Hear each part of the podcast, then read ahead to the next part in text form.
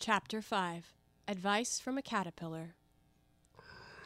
The caterpillar and Alice looked at each other for some time in silence. At last, the caterpillar took the hookah out of its mouth and addressed her in a languid, sleepy voice. Who are you? said the caterpillar. This was not an encouraging opening for a conversation. Alice replied rather shyly, I I hardly know, sir, just at present. At least I know who I was when I got up this morning. But I think I must have been changed several times since then, What do you mean by that?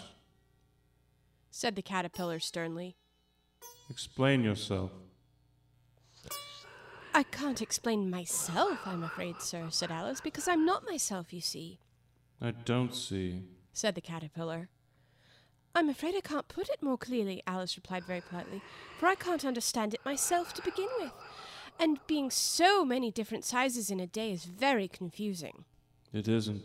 said the caterpillar. Well, perhaps you haven't found it so yet, said Alice, but when you have to turn into a chrysalis, you will some day, you know, and then after that into a butterfly, I should think you'll feel it a little queer, won't you? Not a bit. said the caterpillar. Well, perhaps your feelings may be different, said Alice. All I know is it would feel very queer to me, You. said the caterpillar contemptuously, Who are you? which brought them back again to the beginning of the conversation. Alice felt a little irritated at the caterpillar's making such very short remarks, and she drew herself up and said very gravely, I think you ought to tell me who you are first, said the caterpillar. Why? Here was another puzzling question, and as Alice could not think of any good reason, and the caterpillar seemed to be in a very unpleasant state of mind, she turned away. Come back. The caterpillar called after her. I've something important to say. This sounded promising, certainly. Alice turned and came back again, Keep your temper.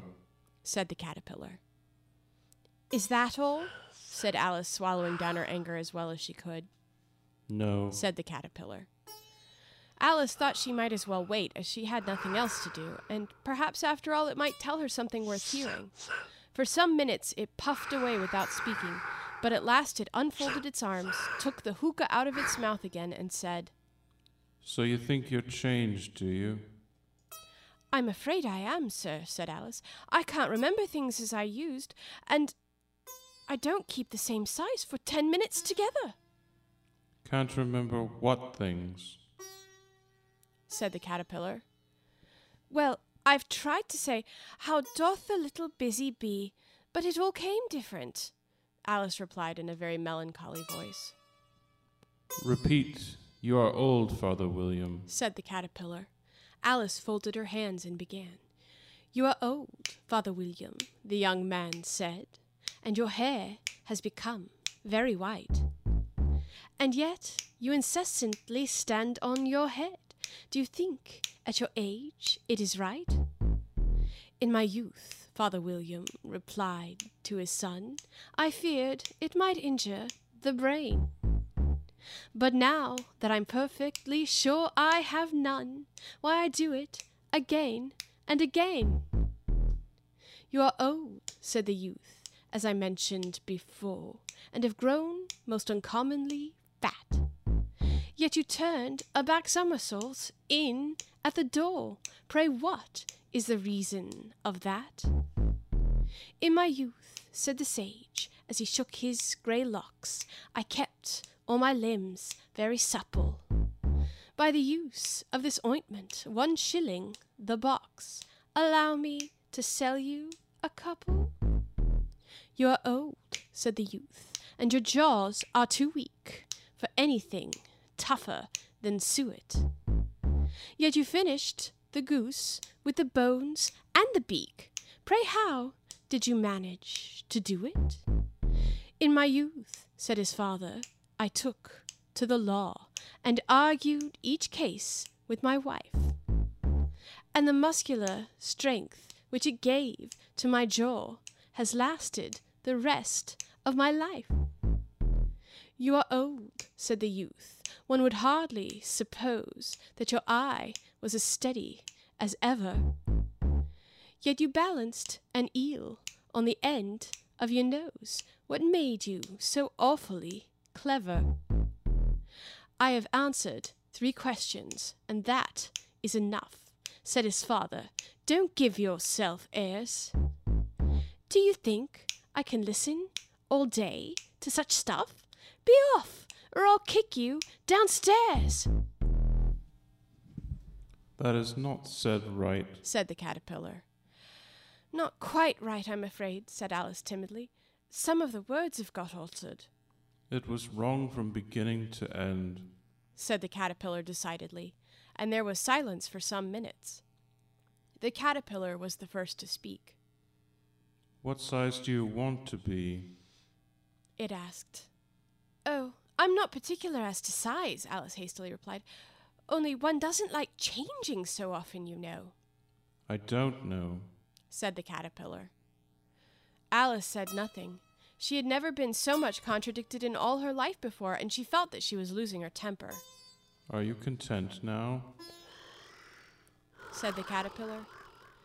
Well, I should like to be a little larger, sir, if you wouldn't mind, said Alice. Three inches is such a wretched height to be, It is a very good height indeed. said the caterpillar angrily, rearing itself upright as it spoke. It was exactly three inches high.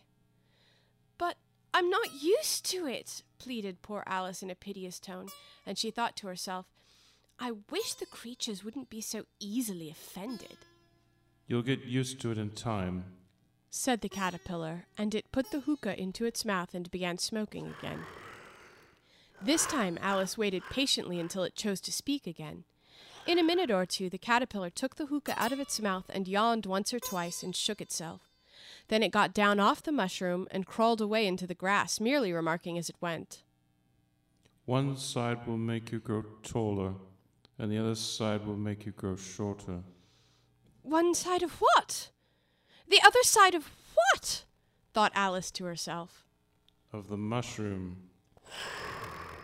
said the caterpillar, just as if she had asked it aloud, and in another moment it was out of sight. Alice remained looking thoughtfully at the mushroom for a minute, trying to make out which were the two sides of it, and as it was perfectly round, she found this a very difficult question. However, at last she stretched her arms round it as far as they would go and broke off a bit of the edge with one hand.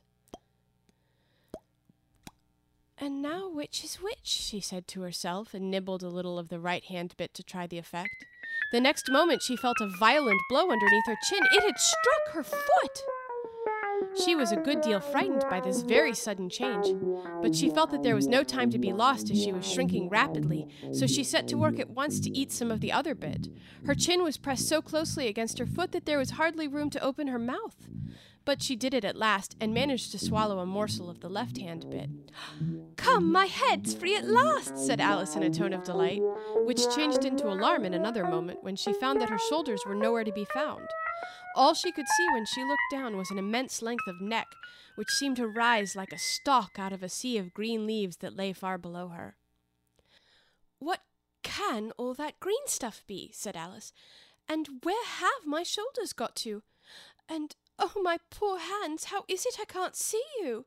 She was moving them about as she spoke, but no result seemed to follow except a little shaking among the distant green leaves. As there seemed to be no chance of getting her hands up to her head, she tried to get her head down to them and was delighted to find that her neck would bend about easily in any direction like a serpent.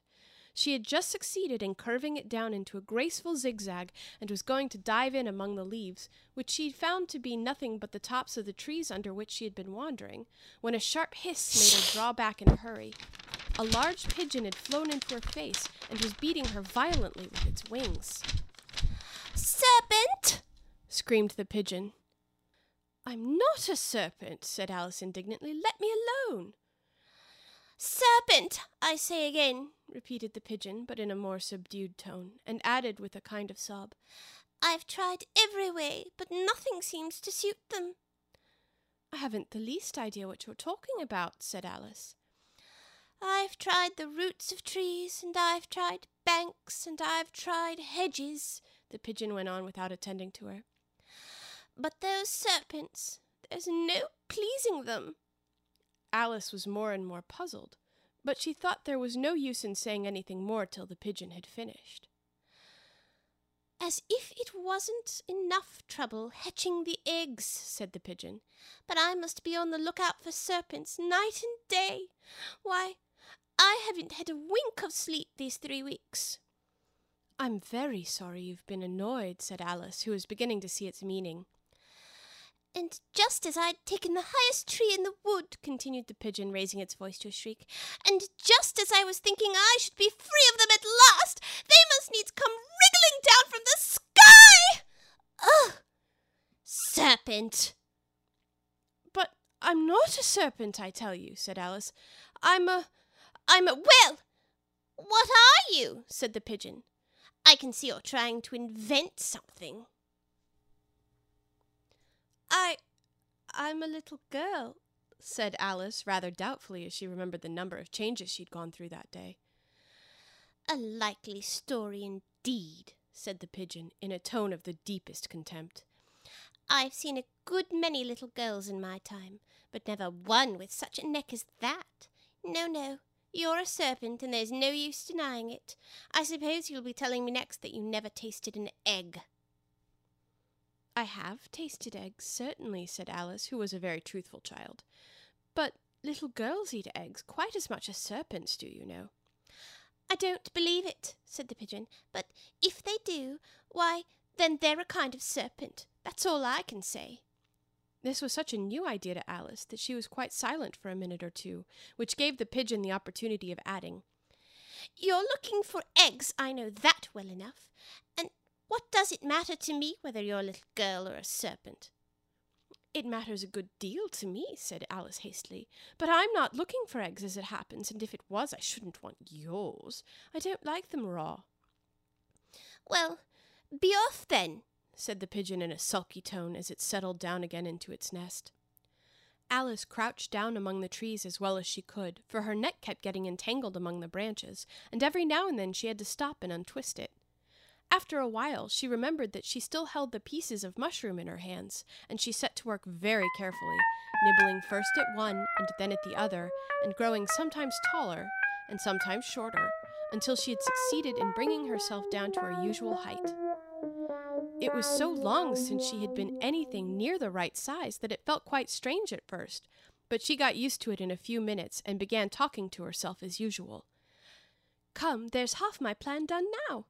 How puzzling all these changes are. I'm never sure what I'm going to be from one minute to another. However, I've got back to my right size. The next thing is to get into that beautiful garden. How is that to be done, I wonder? As she said this, she came suddenly upon an open place with a little house in it about four feet high. Whoever lives there, thought Alice, it'll never do to come upon them this size. Why, I should frighten them out of their wits. So she began nibbling at the right hand bit again, and did not venture to go near the house till she had brought herself down to nine inches high.